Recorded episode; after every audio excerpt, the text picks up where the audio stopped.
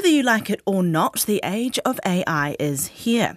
In his latest exhibition, Legacy, Jon Car- photographer Jon Carapiet is using AI technology to reanimate current well known and powerful figures, creating the sense of a time machine. AI is often used to bring back to life images of the deceased, but Legacy takes this concept to propel audiences to a hypothetical future, encouraging contemplation and med- meditation on the current state of the world as if it were the past. Earlier, I spoke to Jon Carapiet about how he describes his latest work. The show is large photographs that have been u- produced using AI, but they are stills from moving images that the AI created from still images. So I'm playing a little bit with moving images and still images, but the AI software that I was really interested in using mainly because I found it so shocking, was um, software that animated images of dead people, your ancestors, on a you know ancestry.com type website, and you could go on and upload your your dead grandma or whoever it was, an ancestor, and the AI would animate it. And when I first saw that show, um, that happen, I had a psychic shock. I really, I was really shocked in that, almost in that tradition where there used to be, and, and, some people may still have that kind of feeling, that photography has a slightly magical aspect. It captures the soul, some people used to think. Um, and some people may still think that, as I say. Um, and when I saw the AI animating these, these poor dead people, and it was purely an artifact of the gestures it uses. You know, so it's a machine thing. It's not really the soul in the machine. But it made me feel very sad that these people had been reanimated into a kind of like lost world by the by the machine, and they didn't know why they'd been brought back. It, it really had a sense of, of them being in, in, this lost no man's land. They didn't know where they were, They didn't know why they were there, and it was really that spook factor that often we get from things like AI. So I kind of worked through that shock and was working on. I mean, it's interesting. I, I worked on lots of different images of people from across time.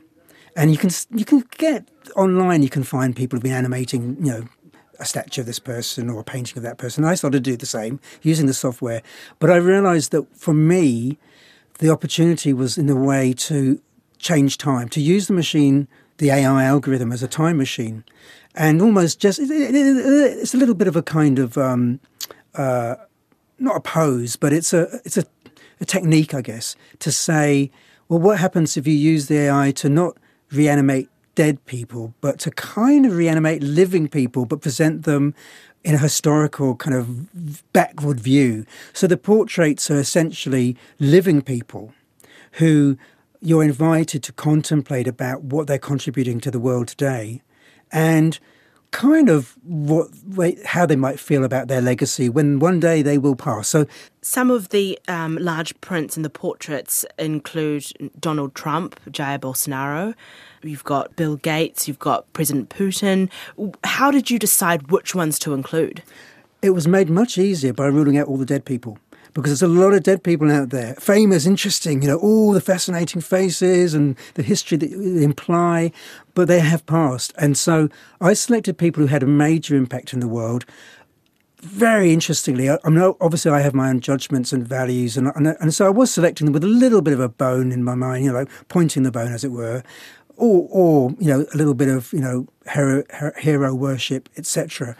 But I experienced something very interesting that of course, these are kind of more like Rorschach photographs because everyone's going to project what they think of that person onto them. So some people do love Donald Trump, and that's fine. And then some people love Bill Gates, and that's fine. Fine. Um, the interesting thing was I, I, am a little bit more critical, not so much about necessarily his values, but the fact that Bill's got so much power to influence the direction of the planet.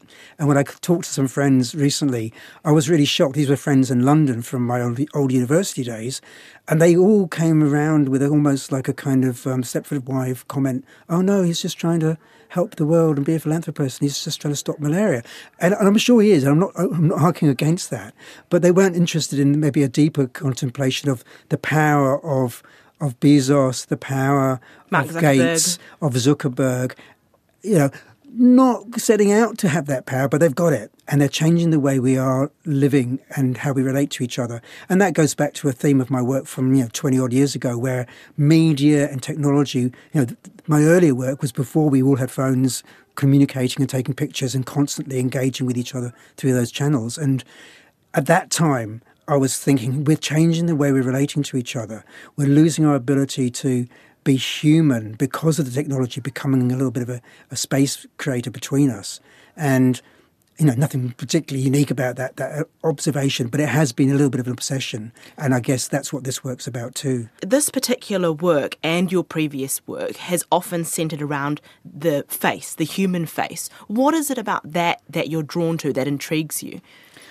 Oh, that's a great question. I guess it's the, I mean, let's look at it from a slightly different perspective. What's intriguing about the face for our modern society and technology, bringing in facial recognition?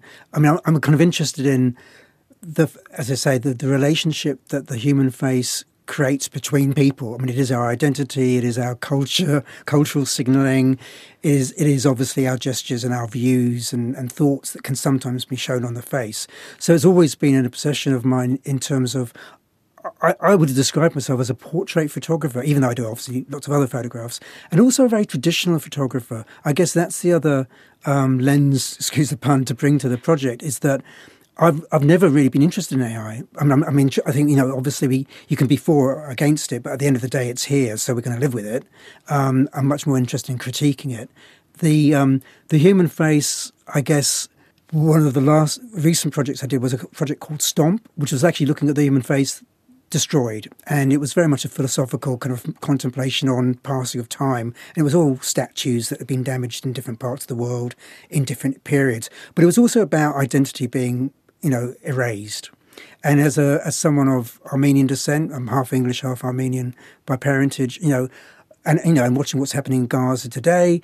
Um, and you know to the Jewish people in the Holocaust. There's an empathy that runs from the Armenian Holocaust to the genocide of the Jews to the suffering of the Palestinians and and all the things that have gone on in, in between. So a lot of my older work, including some of the collages, were all about how the media was almost numbing us to the effect of war by showing us on the TV screen. And of course, I started saying that 15, 20 years ago, and now we're all sitting watching it on our TV screens and all feeling that kind of emotional signaling that, that you know we're not there, but the the the um, the feelings are there. You know, and, and you know, and I think that having that empathy and, and, and, enabling empathy, legacy is very much about looking back, obviously, by the name, and also it refers to legacy media and legacy photography. As I say, I'm an old-fashioned photographer, didn't really touch AI. I never used to retouch my photographs. So, I mean, I'm, you know, I'm really, and the reason for that is because photography itself is up for grabs. You know, especially with AI, you don't know what you're looking at. You don't know whether it's real or fake. And so, the less fake I was taking, you know, I could make my photographs, and, and it's still the way I do it um, the better. You know, trying to make things simple and easy and clear and honest is kind of like the opposite of what our main modus operandi in advertising and being clever and having long text. Well, so, currently with social media and you know Instagram and all those images that we consume every single day, you just don't know really what you're looking at, and filters and all that sort of thing, especially with filters in the face. Absolutely. And, you know, in a way, I, this work was a journey because, as I said, I reanimated the photographs of living people and then grabbed a still shot to present them as an old photograph. I mean, I was tempted to use the animation of them, but again, it's like, you know, there's so, I think the challenge of AI to the arts is that it's so, uh, it's such a kind of cornucopia of creativity, but unless the human actually marshals it, I think all you're going to get is more AI creativity. And in, in a way, I've, I've, tried to be very um, restrained. All I asked the AI to do was to bring them back to life and pretended they were maybe not alive anymore. As a photographer, as an artist, how do you feel about AI? I'm more concerned about the fact that for people who make their living out of art and commercial production of images, and writing, of course, it's a kind of like a real competitor arrived on the market that means that the human might become more important. And in a way that goes back to the work, I'm trying to elevate the human to kind of pass through the machinery and pass out the other side, pass through its gates, you know, frightening as they may be, and reconnect to our humanity.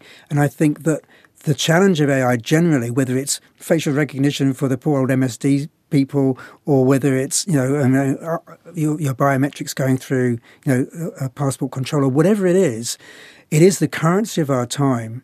It is um, becoming something that's essentially kind of no longer owned by the individual and your ancestors that brought you into your being, but now something that's used as a record or as a or, or, or, as a toy to add filters to and change, etc. So there's a whole lot of complexities that AI brings.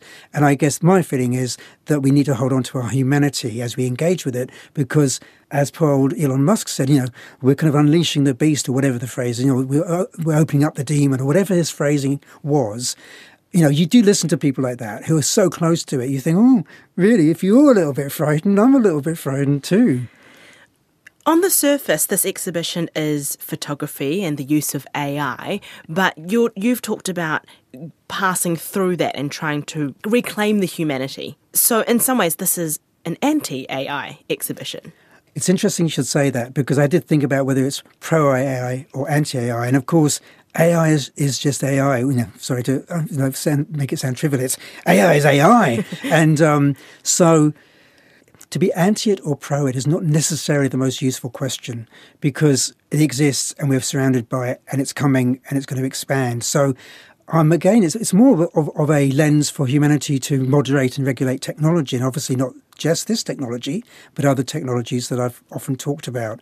And it's that battle, I think it's a human battle to say we're so clever now, we're so advanced. How do we maintain our connection to nature? Protect nature and you know address the biodiversity loss and all of these things. Um, and the AI might help us do that, but also the AI might outsmart us in some way. I mean, if it can outsmart us by moderating our extremes and the damage we've done to each other in the world, then that must be a good thing. But it may not be that kind of moderation. It might be a different thing. You're taking quite a hopeful stance. I am taking a bit of a hopeful stance because I think it's worth living in hope because otherwise you can get ground down by the reality that we are allowed to see in the media around the world. So you could you could become disabled or you know become stuck in responding to the world. And I guess my artwork's part of overcoming that stuckdom.